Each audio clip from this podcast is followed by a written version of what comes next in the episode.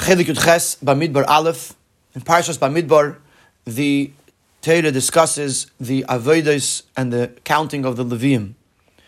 In that context, the pasuk says, "Ves Aaron ves of tifkaid v'shamros kahunasam." You should appoint Aaron and his sons. They should protect. They should safeguard their kahuna. V'hazara karev yumas and a zar, a non-kayin that does the avodah, yumas receives the death penalty. So Rashi quotes the words v'shamros kahunasam. They should safeguard their kahuna.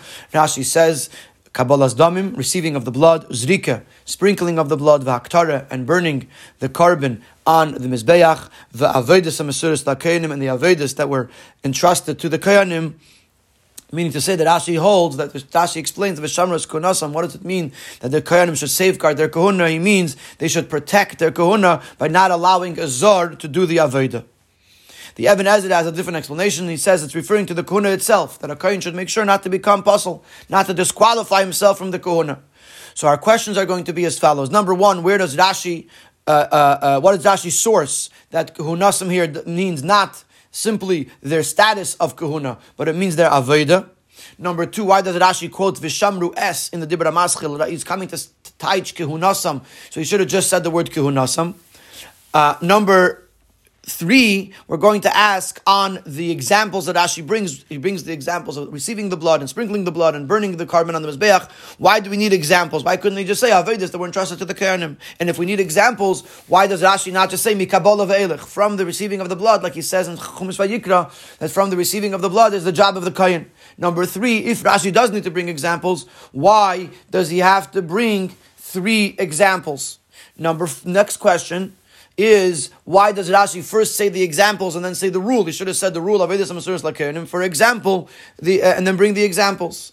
And finally, the question is, why does Rashi not say Usha'ar? If, if these are examples of the Avedis of the Kayin, then he should have said this, uh, this one and this one and this one, Usha'ar and all the other ones. Why does he, why does he say Va'avedis? From this Rashi understands that from this we understand that Rashi sees two categories here. Number one, Kabbalas Damim Vaktara, which are not Misudas Lakerim for some reason, which we're going to ask about in a moment. And number two, Avedas that are Misudas Lakerim are that are exclusively uh, uh, entrusted to the Kayan. So the question is, if Rashi already taught us that from the receiving of the blood and on is the Aveda of the Kayan, why, do, why would Rashi say that these are not given over to the Kayan?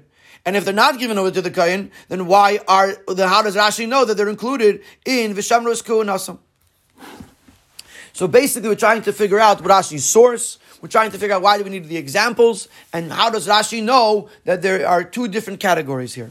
So the first point is answered with the following: from the fact that it says "Vesarin ve'ezban of tifkaid," Rashi says "lashon pekidus." This is uh, the meaning uh, uh, an appointment. In other words, they are now receiving a new mitzvah, a new commandment, and from this dash, Rashi says that it has to be something that they never were never told before to protect their status of kahuna, not to disqualify themselves. That was already told to them in Emor, and therefore from this dash Rashi understands that it has to be something new and therefore Rashi connects this with Vazara Karev Yumas from the end of the Pasuk and says this new thing is that they should protect their kahuna to not allow a Zar to do their Avodah. And therefore Rashi also says Vishamru S, because Vishamru S is part of the new Pekuda. Since Rashi is not just translating Kahunasam, but he's learning that there's a new Pekuda here, Vishamru S Kahunasam is the new Pekuda. Therefore, Rashi includes Vishamru S in the Dibra Maschil. Why does Rashi need the examples? Because Rashi is coming to answer another question. The question is, why does this pasuk come here? The, the, the, the parsha is talking about Levium. Why in the middle of the whole discussion of the Levium is there a pasuk about the Kohanim? And therefore Rashi understands that I would have thought that the Levium that are being given a special status here would be allowed to do certain avodas. And therefore, right here is where it has to say to disqualify the Levium from certain avodas. He explains like this. Rashi told us before that the Levim were, were, were, coming to work in the Beis Hamikdash b'shlichus in place of the Yidden, of the Yisraelim. So therefore, I would think that if there is any avodah that in the past was not exclusive to the Kohen, then maybe the Levium can do it. And therefore, comes Rashi and says that Kabbalas damim. The pasuk says v'shamru es kuunasam, and Rashi explains that Kabbalas damim uzrike v'aktara, which we find that once upon a time was not exclusive to the kohen. Where do we find this? So the Rebbe is going to explain in the Sikha, we find this by the Korban Pesach, where by the Korban Pesach, the Yidden took the blood from the Korban Pesach which is receiving the blood. They put it on the door on their doorposts, which was like sprinkling it on the, on the mizbeach. They roasted the korban pesach, which was like burning the aktara, like burning the korban. So since by the korban pesach we find that the yidden, the, the, the non did this avodah, I would have thought that uh, uh, that even now that we have a Beis Hamikdash and the, the, the Avodah is exclusive, but a Levi who has an elevated status could do the Avodah. And therefore the Pasuk here in the middle of the Parsha of the Levim says, V'shamros and Asam, that the Kohanim have a, have a job to make sure that even these Avodas are not done by the Levim. And this is why Rashi gives these three examples, and why Rashi starts with these three examples, because these are the three things that in the past were not Misudas Lakayanim.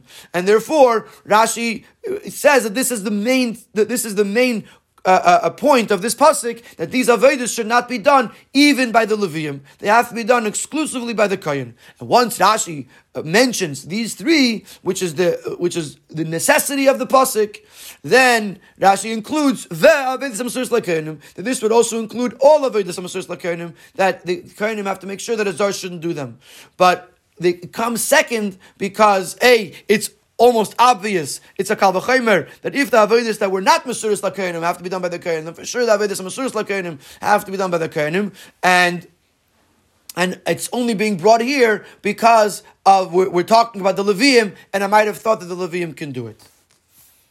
And then there's a hira that what we see here is, you know, generally speaking, we, we, we look at the Yidden as, as, as, as one as one category of Amlachas Kohanim. All the Yidden are equal. But nevertheless, over here we find that there are levels. There's Kohanim, there's Levim, there's Yisraelim, and even things that are Tzarech Hamikdash, even things that, that, that, that is the Yid's mitzvah or the Yid's need in the Beis Hamikdash, he can't do it. Even, even a Levi can't do it for him. Vazarakar of Yumas, it has the opposite effect of what you want to accomplish. From this we learn that especially when it comes to the separation between Yidden and non-Yidden, that we have to uh, uh, respect that difference. And the only way to bring over a non-yid is through gir ka'alacha. And if you try to, to intermingle the two, even though you think you're doing a favor to the guy and you think it's going to help in the long run, it's not. On the contrary, the only way to bring peace and goodness into the world is to follow what the Abishter uh, tells us. The Abishter says, Hamavdil ben Yisrael When we keep our, the borders, when we keep the separation as the Abishter wants, this brings goodness and peace to the world.